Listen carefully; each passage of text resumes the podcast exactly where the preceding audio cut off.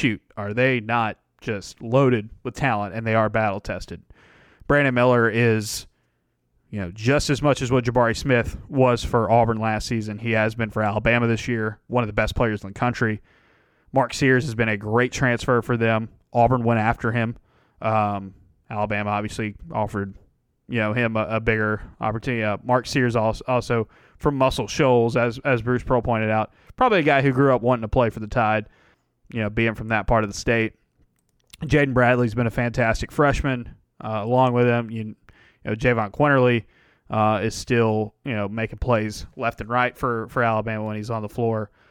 And then they've got a front court that's bigger than usual in Noah Clowney and Charles Bediako.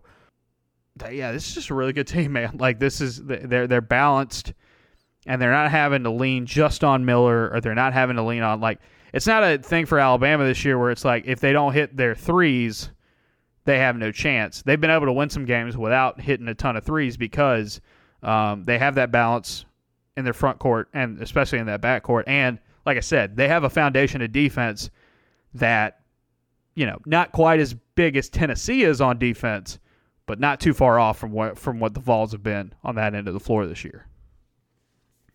I think when you look at this matchup, this has to be a big Janiyah Broome game. This has to be a big Jalen Williams game. And I think your backcourt is going to have to hold their own defensively and offensively with all the weapons Alabama has back there. But the front court is where things are. Now, this is not saying that Noah Clowney, a big 6'10 freshman, and Charles Bediako and some of the other pieces they have on that front court, and you know they'll play Miller sometimes up there.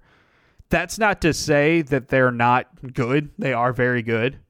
But if you look at the games where Alabama's either lost or played close this season, big men were the difference maker in pretty much all of them except for the Oklahoma game.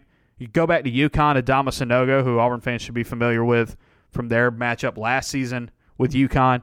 Adama Sanogo had 25 against Alabama earlier this year. When Gonzaga won, everybody scored for Gonzaga in that game. But Drew Timmy had 29. Couldn't miss, and we know how effective an inside scorer he can be. Oklahoma, everybody, you know, pretty much shot well in that game. Jalen Hill had 26. He was 7-9 from inside. Grant Sherfield couldn't miss as well. LSU hung with Alabama really for good stretches of that game. They hung around in that one and only lost by 10. That game, Derek Fountain, the big 6'10 forward for LSU, he had 26 in that game. Got to the free throw line a lot. And then Mississippi State, which we mentioned, that 3-point loss that the Dogs had at Coleman Coliseum. In that game, Tolu Smith had 15. Mississippi State did a great job on the boards in that game, holding their own with Alabama there. So, Janiyah Broome, this is your moment, young man. If you want to look at the only thing, I think there's only two things you look at, like a Kempom listing of Alabama this year, and the only two negatives they have really on their ledger this year. Number one, they get blocked almost as much as anybody in major college basketball does. Their block percentage on offense is 12.4%. That is 353rd in the country, which means good rim protection is being able to get after them. Obviously, Alabama takes a lot of threes, and they try to play around that as much as possible. But can you have a really good rim protector? Can Janiyah Broome get some blocks?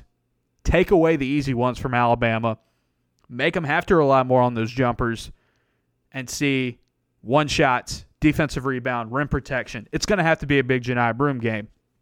On the flip side, on the offensive end, Alabama is a really good, you know, two-point defense. They don't force a lot of turnovers, but they do try to speed you up.